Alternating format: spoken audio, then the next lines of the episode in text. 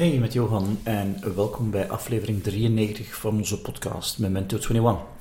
In dit interview heb ik een gesprek met professor Bram van der Brugt. En uh, Bram is professor robotica aan de VUB. Je komt onder andere te weten in het interview wie Bram is, wat de grootste erfboom was in de carrière van Bram, de interessante ontwikkeling in robotica, een hoop ethische vraagstukken in het werkdomein van Bram en natuurlijk de impact van robotica op onze productiviteit. Geniet van het interview en tot later. Memento 21, de podcast over persoonlijke effectiviteit. Welkom bij deze nieuwe aflevering van onze podcast Memento 21.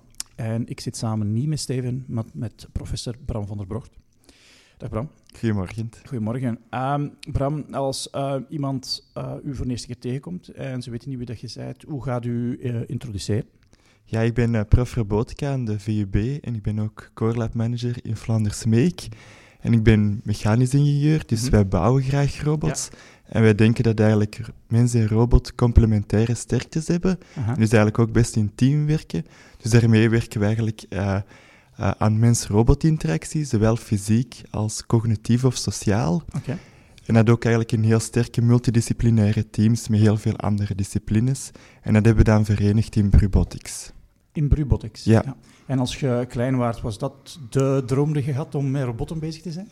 Um, met zaken die bewegen eigenlijk. Ja. Als uh, kind heb ik veel gezwommen. Ik heb uh, competitie gezwommen gedaan. Niet dat ik daar in de top was, maar ik heb er wel heel veel tijd in het water gelegen. Ja. Onder andere met Sidney Appelboom Aha. als coach, waar ik ook wel veel van geleerd heb. Mm -hmm. En uh, ook heb ik heel veel uh, modelbouwvliegtuigen ja. gebouwd. Eerst een boot, want uh, dat, kan, dat kan blijven drijven in ja. plaats van neer te storten. Dus met mijn ouders hebben we heel veel geknutseld. en dan eigenlijk gegaan naar de robotica. Ja. Dat eigenlijk toen toch wat meer nog aan het opkomen was. Alhoewel als ik een vliegtuig zie opstijgen, dat er nog altijd wel iets doet. maar eigenlijk nu de robotica, ja. Oké. Okay. En, en nu heden ten dagen zie je nog niet zoveel van de interactie tussen robots en, en ons dagelijks leven. Gaat er een grote shift zijn in de toekomst? Ja, uh, robots bestaan ongeveer vlak na de Tweede Wereldoorlog. En dan is de eerste elektrische, autonome robot ontstaan, alhoewel de science fiction writers ja. er al veel langer over aan het nadenken waren. Uh, dus robotica bestaat ongeveer 70 jaar. Mm -hmm. En door de veiligheidsaspecten, omdat robots uh, heel sterk zijn ja. en precies, maar ook problemen hebben heel onveilig zijn, moeten ze nu verplicht in kooien staan. Aha. Maar dat is wel aan het veranderen, dus er is een hele nieuwe golf van uh, robotica-technologie aan het komen, die wel toelaat om eigenlijk veilig met mensen te interageren, zodat ze wel in onze maatschappij kunnen komen. En eigenlijk een van de eerste visibele zaken zijn eigenlijk die stofzuigrobots en grasmaairobots ja. en zwembadrobots, die nog niche zijn. Ja maar waar eigenlijk een nieuwe golf van automatisatie okay. komt. En, en zal het altijd in niches zitten, of gaat er ook, uh, ja, ik weet niet, ga ik een universele robot in huis hebben? Uh, ik denk dat we eigenlijk de golf gaan zien zoals eigenlijk met de smartphones, dat we eigenlijk robotplatformen in huis gaan hebben, die dan eigenlijk app-platformen gaan zijn, -hmm. waar dat je dan eigenlijk apps op kunt installeren om bepaalde taken eigenlijk te gaan doen. Nu de complete humanoïde of menselijke Ja. huishoudrobots die dan eigenlijk alle taken kan doen, ik denk dat dat toch nog wel even van ons afziet eigenlijk. En, en Omdat de- even, kun je daar een tijdsframe op plakken? ik denk zeker op zo'n lange termijn is dat moeilijk eh, Aha. te zeggen.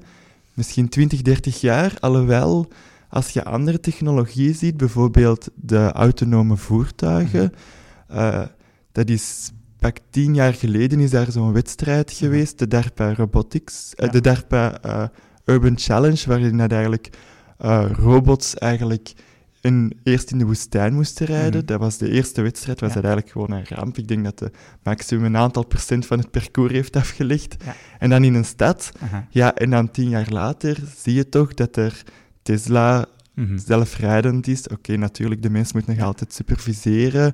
Uh, maar heel veel automerken zijn ermee bezig en Ja. plaatsen dat toch al op de, op de, op de horizon eigenlijk Ja. van de ontwikkeling. Mhm. Dus toen hadden we misschien nog helemaal niet gedacht dat het eigenlijk misschien al zo snel Ja, ja, ja. ging komen. Want soms wordt eigenlijk technologische ontwikkeling overschat over de korte termijn, Mhm. maar onderschat eigenlijk soms Ja. op de lange termijn. Oké, en, en wat is zo de, de grootste bottleneck om dat snel te krijgen? Uh, het ik denk dat robotica een integratie is van heel Mhm. veel technologieën. Ehm, het is niet één bepaalde technologie. Eh, dus dat betekent dat al die verschillende deeltechnologieën wel een op een niveau moeten zijn, dat het eigenlijk kan uitgerold zijn op een heel grote Aha. eh, schaal. Eh, dus dat is een eerste moeilijkheid. Ten tweede, ehm, het is ook zo wat als in de beginjaren van de computerindustrie. eh, het is nog in de beginfase en het is ook nog wel hardware. Ja. Als je een eh, nieuwe app hebt, kun je eigenlijk met de app stores, Mhm. heb je direct een wereldwijde markt. Ja. Is er een fout in, dan zend je gewoon een upgrade. Aha. Eh, terwijl als je een robot hebt, ja, elke robot moet gebouwd worden, moet onderhouden worden. Als er een bug in zit, moeten die terugroepen. Dus er is door dat hardware-matige aspect Mhm. toch wel gigantische uitdagingen om dat eigenlijk ook wel naar de markt en verkocht te krijgen. Ja. Anderzijds zien we ook wel dat hardware wel sexy is. Mhm. En mensen willen iets kunnen vastpakken Ja. en voelen. Dan software is ja, niet zo tangible. Aha. Uh, dus ik denk dat ook wel voordelen zijn aan hardware. Mhm. En we zien ook dat klassieke softwarebedrijven, de grote, ook wel nu hardwareproducenten uh, beginnen worden. Ja. Uh, kijk naar Google die Nest gekocht heeft, Aha. naar Oculus, uh, ik geloof dat het van Facebook is, Ja. uh, enzovoort. Dus die grote bedrijven beginnen ook hardware aan de man te brengen. Oké, en is dat nu een hoop dan van een soort standaard te maken? Of van... Ja, dat is ook de uitdaging geweest van in het verleden, Aha. van hoe ga je eigenlijk ook standaards maken in, in robotica. Ja. Dat is nu zo wat de uitdaging. Elke keer als je een andere robot hebt, moet je bijna van scratch Aha. beginnen programmeren. Alhoewel dat we ook daar zien dat er dan standaards beginnen gevormd Ja. te worden. Allee, standaards of toch uniforme softwareplatformen. In de Aha. robotica is dat nu ROS, Robot Operating System. Ja. Maar bijvoorbeeld Microsoft heeft geprobeerd en anderen ook. Aha. En dat begint natuurlijk ook zowat Ja. het Apple en het Android, Microsoft-verhaal te zijn. Gaat je je eigen ecosysteem Mhm. creëren waar dat je veel meer macht Ja. op hebt. Maar dan moet je wel voldoende groot zijn Mhm. om andere ontwikkelaars daarop iets te laten maken. Of ga je echt het open standaard tussen heel veel industrieën, Mhm. waar dat je dan zelf als fabrikant misschien minder zeggenschap over hebt. Oké, ja. En is uw interesse dan heel hard van hoe gaan we dat in ons dagelijks leven gebruiken? Want wat ik merk is dat ja, meestal is het leger zo vooruitstrevend om robots te gebruiken om soldaten te vervangen. Is dat, is dat ook het onderzoekdomein waar dat je in zit, of zit het, eh, het, ander, het onderzoeksdomein? Wat wij vooral eh, doen, is eigenlijk... eh, er gaan zeker autonome Mhm. eh, systemen komen die Ja. mensen gaan vervangen. Denk Aha. aan de zelfrijdende voertuigen, Ja. denk aan delivery Aha. van pizza's enzovoort. Ja. Maar daar eigenlijk zijn wij niet mee bezig. Mhm. Eh, wij denken dat eigenlijk mensen hebben sterktes. Wij zijn heel creatief. Wij zijn heel handig. We hebben twintig spieren in ons hand, dus we kunnen daar heel fijne Mhm. zaken mee doen, maar ook heel zware dingen mee doen. Maar ons lichaam heeft ook beperkingen. We worden ouder en ouder. Eh, als we werken in niet-ergonomische houdingen, heeft dat impact op onze Ja. gezondheid. Mhm. De gezondheidskosten zijn aan het stijgen. Eh, daarentegen, machines hè, worden misschien niet moe, eh, zijn misschien soms veel preciezer, hebben malen er niet op om duizenden keren ja. dingen te doen en in Ja. het weekend te werken en s'nachts enzovoort. Dus dat zijn heel verschillende complementaire sterktes. Ja. En we denken eigenlijk dat die combinatie van die twee Ja. eigenlijk maatschappelijke en economische vooruitgang eh, kan betekenen. En dat is waarop dus dat we ook inzetten. En wij doen dat zowel van de robotkant, waar dat we robots zien, Mhm. van een hardwarematig aspect. hè. Dus voor ons is een robot iets, een machine die een fysieke entiteit in onze Mhm. Ja. omgeving heeft. Eh, er zijn ook natuurlijk de artificiële intelligentie. Ja. Dat wordt vaak gemengd. Mhm. Dat is ook, denk ik, een logica echter, omdat heel veel robots ook AI hebben. Ja. Maar AI bestaat ook zonder die Ja. embodiment. Hè. Mhm. Denk aan uw slimme luidsprekers, al uw apps op uw eh, smartphone enzovoort. Maar ook daar denk ik, die AI kan heel veel data verwerken, Mhm. Wat wij als mensen totaal niet kunnen. Wij Ja. kunnen geen miljoenen zetten berekenen, Ja. maar wij hebben wel intuïtie en, eh, en een breder zicht daarop, Ja. wat bijvoorbeeld die computersystemen minder hebben. Maar ik denk ook daar weer dat eigenlijk die combinatie van hoe AI en de mens te laten samenwerken, dat dat ook daar weer de grootste sterktes in zijn. Ja. Eh, Maar er zijn er ook dan doemdenkers die zeggen van ja, op een bepaald moment gaan de robots overnemen. Eh, ja, als de robots doelbewust gaan overnemen, Mhm. dan moet ze eigenlijk een soort bewustzijn Mhm. hebben om zich eigenlijk bewust Ja. een redenering te hebben om Mhm. tegen de mensheid Ja. te creëren. Zover is artificiële intelligentie nog absoluut Ja. niet. Uh, het is amper geweten hoe ons eigen bewustzijn werkt, hoe, waarom dat wij leren enzovoort. Dus. Mhm. het brein is eigenlijk nog een groot mysterie. Laat staan dat we dat in een artificieel brein gecreëerd hebben.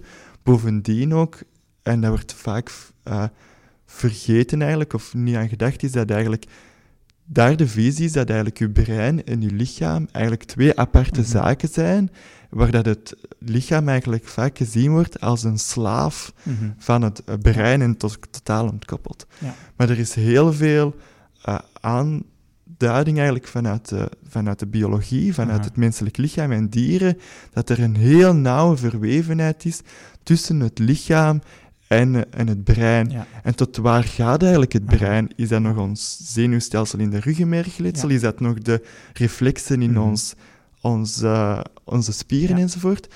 Bovendien, als we bijvoorbeeld lopen in een bos, Mhm. ja, daar is eigenlijk niet veel breinactiviteit voor nodig. Waarom? Omdat eigenlijk ons brein, ons zenuwstelsel is daar ook eigenlijk heel traag om heel die Mhm. controleloop uit te doen.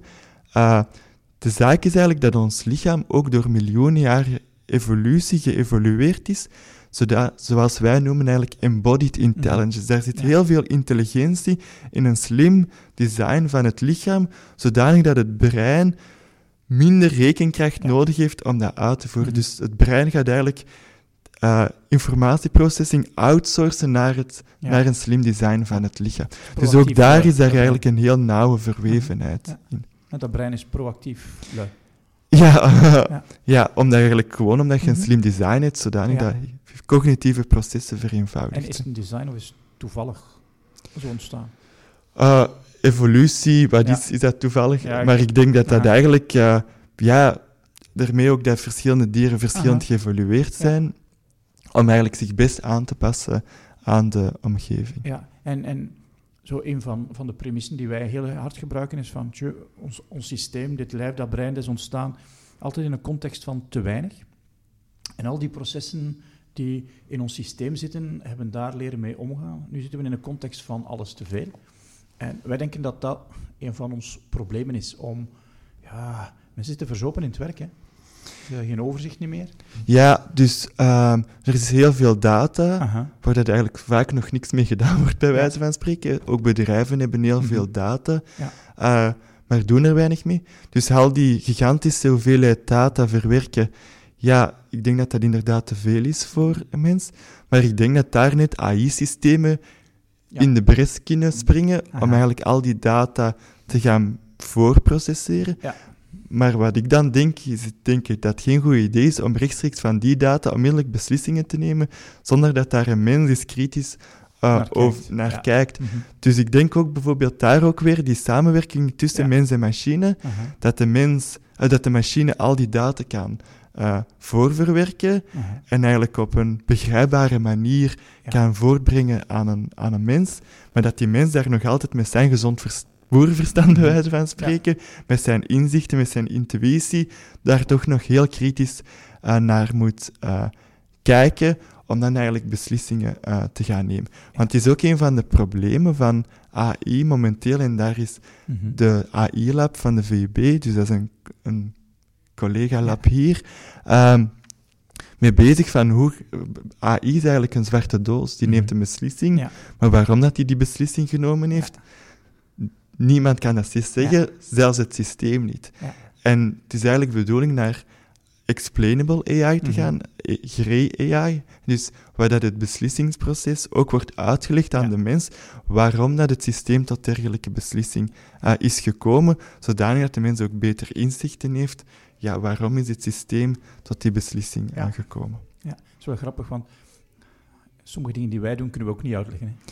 Nee, nee, maar we kunnen toch tenminste al een, wel een beetje meer uitleggen. Als bijvoorbeeld, voor heel eenvoudig, is een persoon een man of een vrouw, dan wordt getraind met, met foto's, maar dan, als er dan een beslissing genomen wordt, waarom is dat een vrouw? We kunnen dat misschien soms ook niet altijd zeggen, eh, maar toch wel richtingen aangeven Aha. van, ja. Ja. daarom en daarom hebben we tot die beslissing eh, genomen. Ja. En, wat, wat, zie je als de grootste vooruitgang wanneer dat we die, um, die robots... Nu zijn ze er ook al een stuk, hè, die... die um, die artificiële intelligentie en, en, en de robots samen met ons brengen, waar zie je dan de grootste vooruitgang? Voor ons als individuele gebruiker, wat gaan we daarvoor terugkrijgen?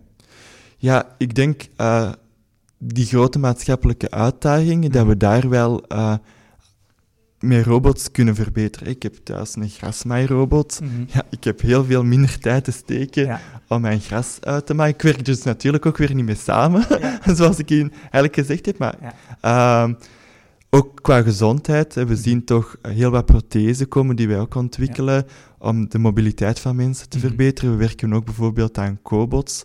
Dat zijn niet meer robots die mensen in de fabrieken gaan vervangen, mm -hmm. maar daar waar mensen mee kunnen samenwerken. Uh, om enerzijds hun fysieke belasting te verminderen. We hopen daarmee ook productie uit lage loonlanden terug naar mm -hmm. Europa of naar ja. België te kunnen halen, om ook die productiviteit te verhogen. Maar waar is de grote uitdaging? Dat eigenlijk mensen heel flexibel zijn. Mm -hmm. En voor grote massaproductie kun je eigenlijk een heel productielijn met robots gaan maken, daarmee dat men dat ook doet in de auto-industrie. Mm -hmm. Maar als men kijkt naar de auto-industrie, dat is vooral eigenlijk in de body, het metalen ja. deel, waar dat er weinig variatie is, dat eigenlijk hoog mm -hmm. geautomatiseerd is. Ja. Maar de eindproductie, daar zijn eigenlijk amper nog uh, robots uh, te zien. Mm -hmm. Waarom? Omdat elke voertuig eigenlijk op maat van de klant gemaakt wordt. Ja. Elk voertuig moet un bijna uniek zijn, mm -hmm. met duizenden mogelijkheden. En dat is heel moeilijk voor een robot om die flexibiliteit te doen. Mm -hmm. We zien dat ook in andere producten. We gaan van mass, custom, uh, van mass production naar mass customization. Ja. En hoe gaat je daar in robots brengen? Mm -hmm. Dus wij zijn bijvoorbeeld ook in Flanders Make aan het kijken hoe kun je programming by demonstration doen. Mm -hmm. Want voor zo'n productielijn op poten te zetten heb je wel ja. gespecialiseerde mensen nodig die al die robots programmeren. Maar voor een, een bakker of voor kleine SM, uh, ja. KMO, ja, die kan natuurlijk die gespecialiseerd personeel ja. niet in huis halen. Dus hoe kun je heel intuïtief een robot nieuwe gedragingen programmeren zonder code, ja. maar gewoon door die voor te doen, te zeggen, nee, dat was niet juist. Ja. En je moet dat misschien daarvoor doen, zodanig die robots veel flexibeler worden. Ja. Want dat is eigenlijk ook waar Elon Musk uh -huh. tegen de muur is gelopen. Hij heeft zelfs getweet dat hem mensen underrated en dat dat zijn persoonlijke fout was. Mm -hmm. Hij wou te veel automatiseren en robots zijn daarin nog niet flexibel genoeg. En mensen zijn super flexibel maar moeten daarin dan ondersteund worden. Oké, okay. en, en ik hoor je altijd vertellen, het lijkt me alsof dat het um, vooral over de fysieke arbeid is die wordt geoutsourced aan de, aan de robots. Zie je ook zo, ja, misschien zal de volgende golf dan ook zijn uh, de kennisarbeid. Ja. Zie je daar ook... Uh... Dus ja, wij zijn natuurlijk uh, vooral bezig met die fysieke ja. arbeid. In AI ja. werken wij samen met AI Lab, maar inderdaad ook daar, de repetitieve kantoorjobs, ik denk dat die vooral in de toekomst gaan sneuvelen. Ja. Dus daarmee, men is vaak bang dat arbeid, handenarbeid, dat dat door robots overgenomen ja. gaat worden. Ik denk dat daar al heel veel geautomatiseerd is. Ja. En dat daar bijvoorbeeld een loodgieter enzovoort, dat is super moeilijk te automatiseren, omdat ja, alle mogelijkheden, situaties waarin dat die in komt, heel moeilijk, heel flex, veel flexibiliteit vergen. Maar vooral in de routinematige kantoorjobs, mm -hmm. dat daar eigenlijk de AI gaat binnenkomen. Dokters bijvoorbeeld al die foto's van bijvoorbeeld borstkanker mhm. interpreteren. Ja, ja, dat zijn robots. Bijvoorbeeld boekhouders die door ellenlange cijfers moeten gaan. Ja. Ik denk dat ook daar AI gaat komen. Juristen die door ellenlange wetteksten en, en regels en uitspraken ja. moeten gaan. Dat ook daar AI. Journalisten die ook allemaal cijfers moeten doorgaan en, en, en informatiebronnen. Dat, dat daar ook, ja. maar dat ze daar ook weer moeten gaan mee samenwerken. Dus dat volgens mij vergt dat, dat je eigenlijk ja, levenslang moeten gaan leren. Ja. Uh, dat we ook onze jongeren moeten gaan opleiden in die taken waar daar robots eigenlijk heel slecht in zijn. Ja. Net dat creatieve, dat multidisciplinaire aspect. Maar dat ze ook wel veel beter moeten gaan begrijpen hoe dat die technologie werkt. Ja. Om enerzijds de limitaties daarvan mm -hmm. goed te begrijpen. Van, allee, wat kan dat systeem wel, maar vooral waar kan het niet, zodanig dat ik daar complementair aan kan okay. blijven. Wat zijn ook de gevaren? Hè? Want die zijn ook wel wat gevaren op ethisch uh, gebied, zodanig dat we dat systemen ten beste kunnen gaan gebruiken. En Amazon is bijvoorbeeld net nog in het nieuws gekomen dat in AI-systeem om job applications mhm. te doen, ja, dat ze dat hebben moeten stopzetten, omdat er eigenlijk een bias was naar vooral mannen in plaats van vrouwen. Waarom dat, dat zo is? Ja, dan moet je begrijpen hoe dat ze ons systemen leren om in te zien. Ja, ze hebben vroeger vooral mannen aangenomen, dus die vrouwen in dat systeem zijn daar ondergerepresenteerd en dat heeft wel invloed op de beslissingen die dat systeem gaan nemen. Maar als je wat begrijpt hoe dat dergelijke systemen mhm. werken, ja, dan gaat je veel beter de, de opportuniteiten en de moeilijkheden en de gevaren daarvan gaan inschatten. Ja, en, en is, is er dan ook geen grote noodzaak om onszelf dan beter te begrijpen? Want ja, we hebben ook limitaties. Hè? Ja, het is dat. Uh, het menselijk lichaam is eigenlijk een heel goede inspiratiebron mhm. voor de ontwikkeling van uh, robottechnologie. Niet dat wij daar, we daarin moeten gaan kopiëren. En want zoals u ook zei, in de evolutieleer, ja, ja we hebben daar een voorgeschiedenis. Ja. En een evolutiesysteem kan niet bijvoorbeeld ineens ja. wilde dingen gaan doen, omdat er altijd continu aanpast, maar kan niet complete mhm. revolutie daarin uitbrengen. Uh, wat wij wel kunnen doen met de technologie, dus wat, wat wij vooral doen, is ons gaan inspireren daarop. Mhm.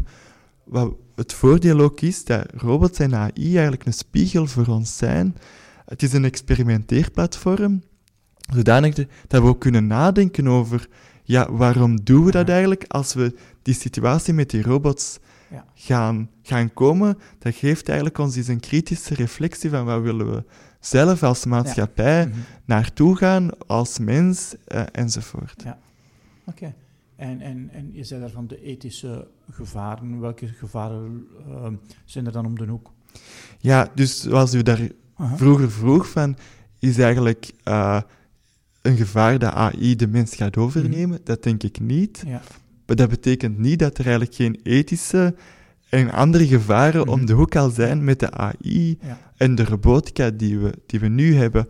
En dat denk ik wel. Dus zomaar zeggen, al die ethische aspecten, daar moeten we niet over nadenken, dat is te ver. Nee, ik denk dat die er wel zijn. Er is het gevaar van verantwoordelijkheid. Hè. Als er een systeem een beslissing neemt of iets doet, wie is dan verantwoordelijk? Privacy.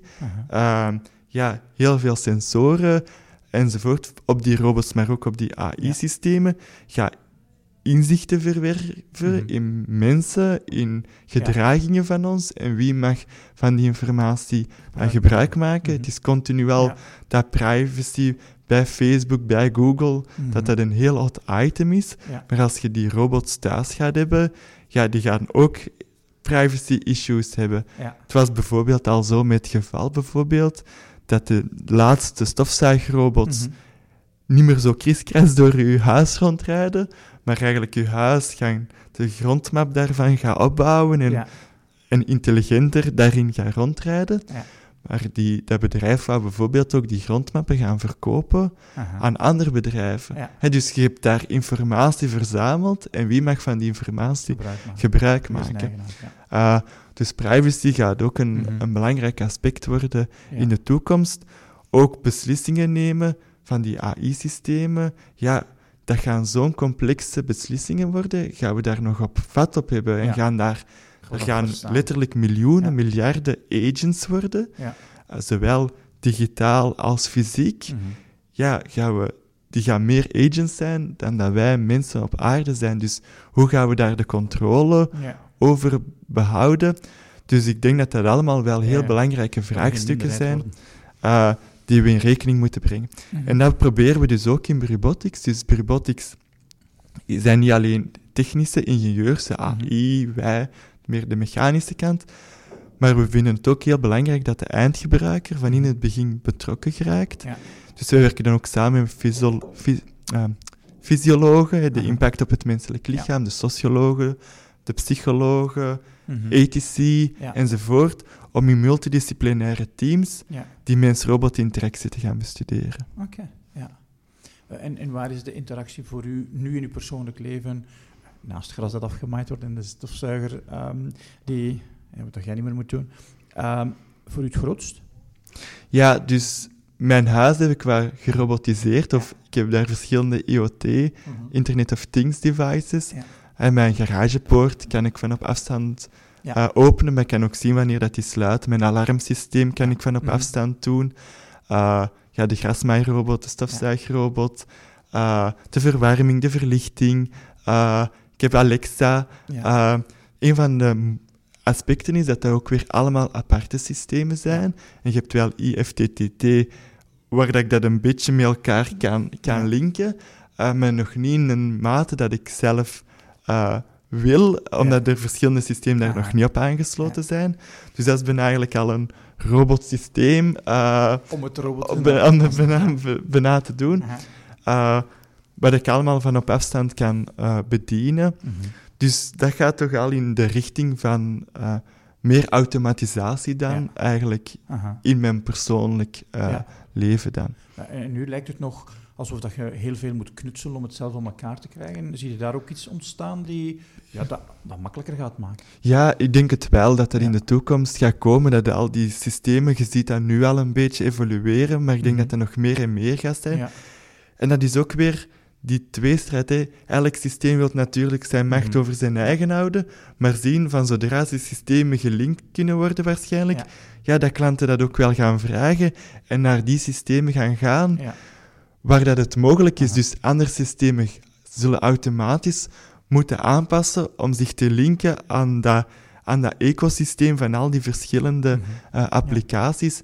Gaat daar in één systeem helemaal apart willen blijven? Ja, dan gaat dat waarschijnlijk uit de markt Aha. geduwd worden en waarschijnlijk zien dat de klanten naar systemen gaan die dat wel Ja. eh, toelaten. Ja. Om gewoon om dat gebruiksgemak. Maar ook daar weer zijn er privacy issues. Eh, bijvoorbeeld, er staan geen security camera's in de slaapkamers en op de bovenste Mhm. verdieping, maar wel beneden. Ja. Eh, het zijn ook Amerikaanse systemen momenteel. En ik heb al bijvoorbeeld aan die systemen gevraagd: kunnen jullie bijvoorbeeld niks inbouwen, zodanig als ik thuis kom? Bijvoorbeeld als ik het systeem eh, op alarm zet, dan gaan de camera's zich draaien Ja. naar de locaties die ik Mhm. heb ingezet. Maar ik had bijvoorbeeld gevraagd aan het bedrijf: is het niet mogelijk als ik binnenkom, als ik het alarm afzet, om gewoon weg te draaien? Ja. Dat je gewoon fysiek ziet, die camera ziet mij eh, Ja. niet meer.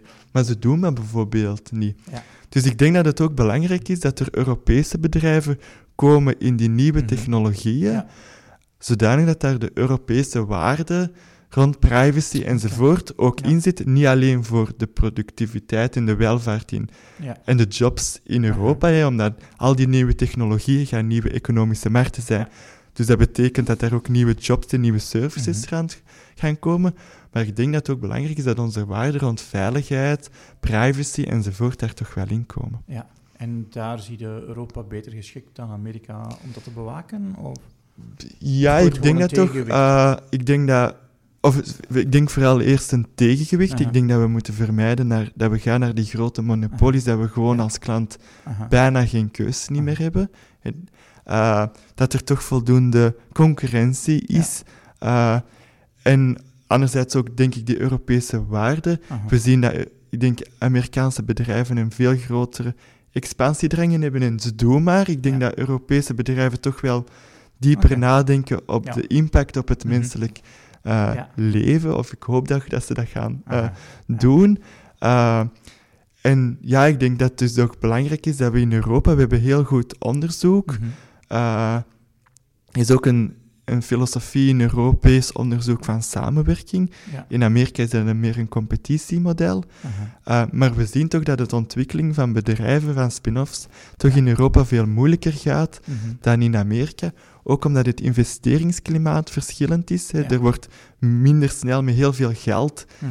uh, gegooid, terwijl we zien in Amerika is het vaak een verhaal van heel snel klanten verwerven Ja. en pas later nadenken hoe gaan we daarmee winst maken, Ja. terwijl winst maken in Europese bedrijven toch veel sneller aan tafel komt, Ja. wat natuurlijk wel een impact heeft op de groei van het bedrijf. Oké, ja. En als je nu kijkt naar wat kan ik huidig als, als kenniswerker, niet om fysieke arbeid uit te besteden, wat kan ik als kenniswerker nu al van gebruik maken om ehm, ja, beter om te gaan met mijn tijd, mijn energie en mijn aandacht? Ja, ik denk in mijn leven, en Mhm. efficiëntie in werk is eigenlijk super belangrijk. Ik denk dat ik dat vooral geleerd heb toen ik eigenlijk competitiezwemmen aha. deed, omdat ik toen twee, soms drie keer per dag moest trainen. Ja. Eh, en onafhankelijk of dat er nu een grote toets was of Ja. een examen, Ja. je moest Ja. je trainingen gaan doen. Dus bij mij is efficiëntie in werk Mhm. eigenlijk super belangrijk. En ik moest bijvoorbeeld lezen, Mhm. mijn huiswerk maken op de tram naar het zwembad, en nog een beetje in het kotteke, het verkleedkotteke, eh, mijn oefeningen maken enzovoort. Omdat ik eigenlijk al die tijd zo efficiënt mogelijk Ja. heb moeten Dus je gebruiken. probeert van alle tijd die je krijgt efficiënt te gebruiken. Ja, en dat zie ik eigenlijk... Ik denk dat dat eigenlijk een van mijn grootste Mhm. sterktes is. Ja. eh, dat ik eigenlijk heel veel kan doen in Mhm. een dag, waar ik ook wel ge- continu gebruik maak van nu van technologie, om dat eigenlijk eh, mogelijk te maken. En bijvoorbeeld een van de aspecten is, al uw kennis en documenten Mhm. staan op, op die harddisk waar dat ik heel gemakkelijk in kan Ja. zoeken, Ja. zodanig dat ik heel snel informatie kan terugvinden. En- ook en bijvoorbeeld, je dan als programma om informatie te ordenen? ja, dus een Dropbox, OneDrive, eh, en daar op de Mac is de, de zoekfunctie eigenlijk heel goed, die heel Aha. snel informatie kan vinden. Eh, ook in de mailbox. Dus al die, bijvoorbeeld mijn grote taak is eigenlijk niet meer die robots bouwen, maar is eigenlijk projecten maken Ja. om mensen aan te nemen om die projecten te doen. Aha. Dus ik moet eigenlijk heel snel die projecten kunnen managen Aha. en kunnen eh, schrijven ook. Ja. Dus informatie uit Mhm. wat we reeds hebben, Ja. uit papers, uit andere aanvragen, eigenlijk gaan Distilleren en samenbrengen. samenbrengen om eigenlijk Mhm. om te springen naar nieuwe eh, projecten. En gebruik je daar AI voor? Of is onze eigen flexibiliteit dat je daar... eh, Ja, dus de AI zijn eigenlijk de zoekmachines die Oké, al die informatie doen. Eh, ik weet ook re- redelijk goed, omdat ik daarin veel lees, al die Aha. papers ook nalees en redigeer, waar dat ik van wie van onze onderzoekers die informatie moet eh, gaan halen. Ja. Daarmee ook mijn smartphone is toch ook wel heel belangrijk daarin, met een agenda. Ja, ik ben heel vroeg ook al, toen ik op, bijvoorbeeld op de universiteit kwam, heb ik eigenlijk al gestart met, Mhm. dat was met een palm. Ja. Eh, Ja. Dus ik had een van de eerste palms ook, eh, waar ik met een agenda, notities Ja. en zo in bijhield, die ik eigenlijk nu nog gebruik, mijn contactlijsten enzovoort. Oké. En zijn er dan eh, bepaalde apps die je zegt van, daar zou ik zonder niet meer werk kunnen doen? Dus ja, al die Office-apps, Mhm. Ook het scannen van documenten. Eigenlijk, ik heb bij mijn bureau is eigenlijk een gigantische rommelhoop, Ja. omdat al die papieren, eh, ik Aha. digitaliseer die onmiddellijk. Ja. Eh, dus maar ook, zijn ook bij de papieren. eh, ja, bijhouden is eigenlijk op één grote rommelhoop Ja. doen, waar dat eigenlijk allemaal in de vuilbak mag gaan, omdat ik eigenlijk alles Aha. digitaal heb. Dus ook als mensen zeggen van, moet een kopie Ja. hebben op papier, dat weiger ik pertinent. Ik heb dat liever digitaal, Aha. Omdat je daar dan ook weer die zoekwoorden op kunt Ja, gaan gebruiken. Oké. En, en als jij zelf overzicht wil houden op, eh, op, op je to-do's, hoe, hoe doe je dat dan? Ik heb geen to-do-lijst, Mhm. eh, maar wat ik wel doe, is altijd in de agenda alles Oké. eh, nahouden. En Je ook, agenda is uw soort uw ja, en ook eigenlijk daar inschrijven als ik belangrijke Aha. zaken tijd nodig heb. Ja. Dus met een e-mail is het heel belangrijk als ik, als ik het nog moet afwerken, dat ik hem op unread doe. Ja. Want dat is eigenlijk ook mijn Aha. to-do-lijst en die probeer ik eigenlijk redelijk goed Ja. eh, bij te houden. Natuurlijk langere aspecten, allee, dingen die langere nodig tijd hebben, nodig hebben, die zet ik dan in mijn agenda, Mhm. eh, wanneer dat ik die eigenlijk moet, moet afwerken, Aha. zodanig dat ik daar dan eigenlijk de herinnering heb van, ja, nu moet ik eigenlijk gaan werken om dat project te gaan schrijven. Ja. En de heel eenvoudige zaken van ja-nee antwoord of een datum, dat Ja. probeer ik eigenlijk zo snel mogelijk te te doen. Ja. En eigenlijk ook vaak op dode momenten, eh, dat ik dan tussen dingen eigenlijk dat continu eigenlijk doe. Wat wel natuurlijk ja, misschien wat impact heeft op ja, al die gaatjes vullen, dat je eigenlijk continu aan het werken bent. Maar ja, dat is Ja. een deelaspect om het Aha. allemaal gebolwerkt te Ja, krijgen. En, en een van- onze premissen is als je weinig energie hebt, dat je wel goede lijstjes moet hebben, dat je niet gaat volgen wat je gaat doen. Hoe zorg je ervoor dat je je energie hoog houdt? Ja, daarmee dat ik ook probeer met de fiets altijd naar het werk te komen. Dus daarmee dat ik hier eh, nog met natte haren net van een douche hier binnenkwam. Eh, ja, dus uh, ik moet ongeveer een half uur fietsen. Mhm. Dus ik heb een elektrische fiets, maar Ja. vaak zie ik daar toch vaak over de 25 per uur. Dus ja, voldoende bewegen. Mhm. En eh, ja, familie is natuurlijk ook heel Mhm. belangrijk. Dus die krijgen ook vaak prioriteit. Maar gewoon zo je avonden continu organiseren. Nou ja, dat je toch de kinderen van school kunt afhalen, maar dan bijvoorbeeld s'avonds Ja. nog wat doorwerken Ah, enzovoort. Om ja, die variatie te hebben ermee. Weekends, ja, probeer ik ook te werken, maar dat is bij mij continu een mix. Ja. Om eigenlijk ja, toch voldoende aandacht voor de kinderen, voor de familie, voor de vrouw. Eh, ja, en dan werken, dus dat loopt altijd Door door, elkaar. En dat is ook natuurlijk een van de voordelen van mijn werk, dat ik mijn agenda redelijk flexibel Ja. kan inplannen, zodanig dat ik op belangrijke momenten voor de familie er kan Mhm. zijn. Ja. Maar dat betekent dat ook, ook s'avons of in het weekend ja, dan werken en dat dat eigenlijk altijd door elkaar eh, loopt. Wat, wat zijn de, de, de boeken die u zo het, het meest geïnspireerd hebben? Goh, ik lees eigenlijk bijna geen boeken meer, dat vind ik wel heel spijtig. Eh, omdat ik eigenlijk zoveel moet lezen, mapers moet lezen enzovoort. Eh, en vroeger was nog een vakantie, Mhm. zo is de moment om heel de stapel boeken Ja. uit te lezen. Maar nu is het dan vooral spelen met de dochter. dus ja, dat is eigenlijk wel het spijtige nu, vind ik. Dat ik eigenlijk die boeken, dat ik er alhoewel dat ik er verschillende heb liggen, aha. dat die, ja, dat die nu eigenlijk blijven Liggen. eh, liggen. Eh, en zo ben ik wel al verschillende boeken eh, begonnen, maar die dan eigenlijk dan blijven liggen. Oké. Van Harari bijvoorbeeld moet ik toch nog eens terug eh, beginnen. de boeken van... Ja, Harari Ja. van Deus. Ah, ja, ja. zijn een, Deus- laatste ja, enzovoort.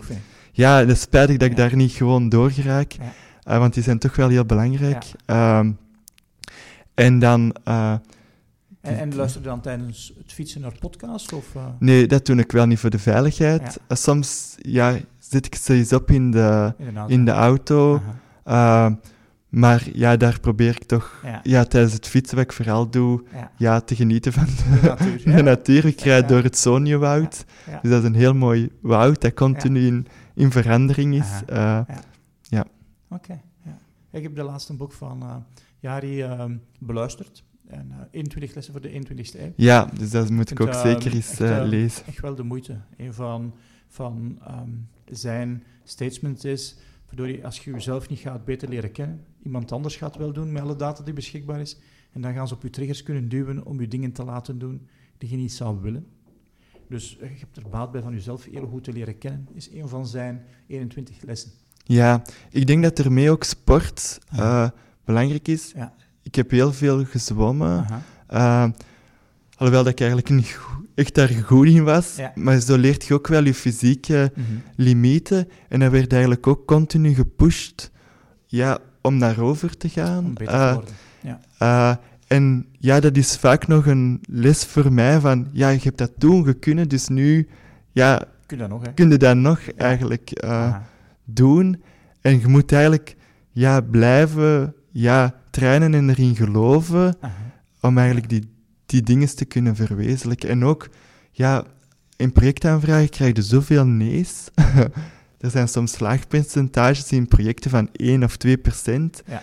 Eh, dus dat is steeds opnieuw Proberen. oprapen Ja. en nog eens voor... Aha. Zo is heb ik ehm, net een Europees project binnengehaald, dat we na de zesde keer indienen uiteindelijk hebben gehaald, maar dat zijn heel grote proposals met grote consortia, Ja. die dan met slagingpercentages van enkele procent het steeds worden neergestapeld. Ja. Maar dan steeds, oké, we gaan er nog eens voor, we gaan er nog eens voor. En dan uiteindelijk de aanhouder wint. En, en, en waar haalde dan de, ja, de goesting, de drive, de energie om dat... Zeg, ah, ik ga nog eens proberen.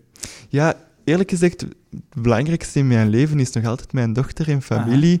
Dus ik probeer dat dan altijd gewoon te relativeren. Van, het is maar een proposal. Ja. En ook anderzijds, eh, ja, er, we proberen dat dan via andere kanalen toch reeds dat, dat werk voor te bereiden, Ja. dat steeds te verbeteren.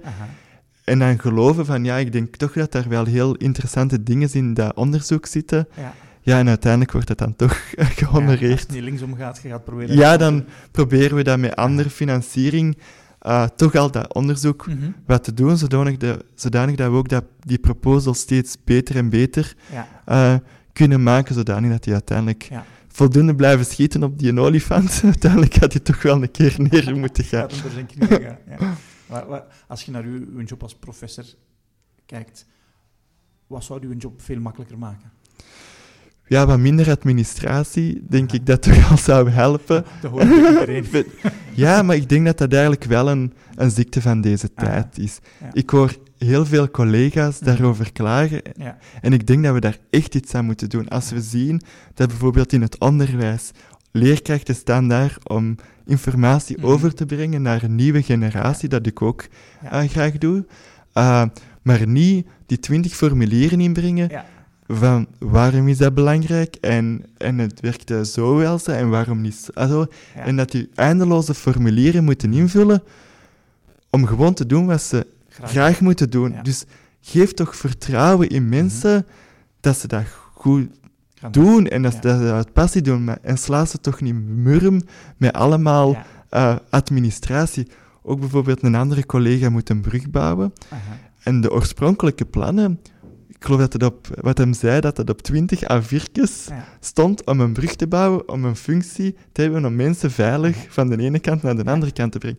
Nu, diezelfde functie, die brug moet herbouwd worden. Ja. Hij zei, ik denk dat het duizenden pagina's zijn, bijna letterlijk, om diezelfde functie te hebben met allemaal voorschriften en bla bla bla. Daar heel veel tijd in kruipt. Ja, en vermindert toch die, die hoeveelheid papier die daar rondhangt. Um, en heeft dat te maken met controle? Of ja, ik denk dat dat controle is en verantwoordelijkheid misschien afschuiven enzovoort. Ik denk dat we meer mensen moeten gaan, terug gaan leren vertrouwen en die administratie echt tot proberen na te denken hoe dat we dat een, tot een strikt minimum ja, kunnen leiden. die we er moeten insteken. Ja, want het werkt toch heel veel tijd en ook stress uh, van mensen uh, dat het misschien niet nodig is. Goed. Ik ben aan het kijken hoeveel tijd we We zijn al 40 minuten bezig. Ah, ja. Over een paar minuten. Um, Bram, zo, wij eindigen altijd onze podcast met, uh, met de vraag van... Onze podcast, onze naam komt van de film Memento. Um, stel dat je je geheugen kwijt bent. En je mocht drie dingen op je lijf tatoeëren die je nooit wilt vergeten. Wat zijn die drie dingen dat je dan... Oei, oei, oei. oei. Ja. Uh, dat is een hele Moeilijk. Ik denk enerzijds vrienden en een netwerk. Uh, want ik denk dat die super belangrijk mhm. zijn. Uh, dat is denk ik ook het voordeel van de universiteit hier. We zijn niet zo'n grote universiteit. Mhm. Ik mag nooit zeggen dat we een kleine universiteit zijn van onze rector. We zijn een middelgrote universiteit. Maar een van de grote voordelen is dat al die verschillende richtingen, de verschillende faculteiten, ja, hier wel op één campus zitten. De geneeskunde ligt ergens anders. En dat vind ik een groot nadeel. Uh, dat is historisch zo gegroeid. Maar heel veel van mijn vrienden zijn uit heel andere uh, disciplines. Ja. En dat maakt dat eigenlijk ja, dat dat heel handig is, zowel qua vriendenkring natuurlijk, maar ook in mijn leven, en dat zie je dus ook in mijn onderzoek, of in ons onderzoek, dat dat ook heel die verschillende disciplines daarin ook samenkomen, omdat die natuurlijk zo'n grote impact heeft op de maatschappij. Dus ik denk familie, vrienden, uh, dat ik dat zeker zou noteren. Ja. Uh, dan een ander aspect. Uh, ja, ik denk de, de waarden uh, die superbelangrijk zijn. We proberen hier die humanisme, die gelijkheid, verbondenheid en vrijheid. Ja. En hoe passen we eigenlijk ons onderzoek daaraan aan? Hoe, hoe blijft de mens centraal in die heel gerobotiseerde wereld? Hoe blijven we die de baas? Ik denk dat we daar heel goed over uh, moeten nadenken. En dan als derde dat ik moet uh, noteren, uh, ja, misschien de alle paswoorden naar alle informatiesystemen. Want natuurlijk, al die documenten zijn natuurlijk wel, wel belangrijk.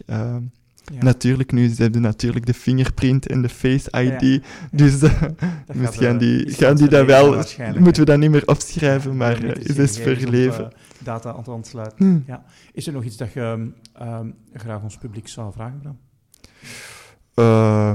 ja, ik denk dat het belangrijk is dat iedereen eigenlijk nadenkt mm en zijn inbreng geeft van hoe gaan we eigenlijk de wereld die we hebben duurzaam maken en hoe gaat die technologie, die er zeker gaat aankomen, hoe gaan we die ten ten beste laten komen van de maatschappij. En ik denk dat, dat de, wij als maatschappij als geheel daar een antwoord op moeten bieden en dat alle ja, mensen met hun sterktes, in, we noemen dat zo het T-model, hun diepte experience. En ik denk dat craftsmanship en handigheid daarin heel belangrijk kan worden. Maar ook dat die T van die breedte van mhm. al die disciplines met elkaar verbinden. Ja. Dus ik denk dat al die stemmen wel belangrijk zijn hè, om eigenlijk vorm te geven aan onze, onze toekomst. Oké. Waar kunnen uh, de luisteraars nog meer over uw werk vinden? Uh, op robotics.eu, uh, dat is de website van ons multidisciplinair onderzoeksteam, staan heel veel projecten van ons opgelijst.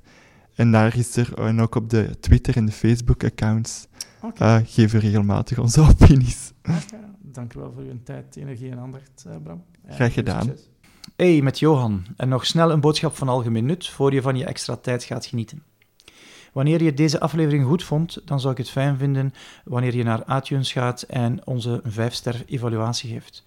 De reviews zijn heel belangrijk voor ons om Memento 21 door meer mensen te laten beluisteren. En het zal Steven en mij heel veel plezier doen wanneer je deze aflevering via je sociale media aan je contacten doorgeeft. En dat kan door naar onze website te gaan, extratijd.be, het desbetreffende blogpost van de podcast te kiezen en dan via de knoppen via je sociale media te verspreiden. Dankjewel voor deze twee acties en we spreken elkaar volgende week voor een nieuwe aflevering. Dag!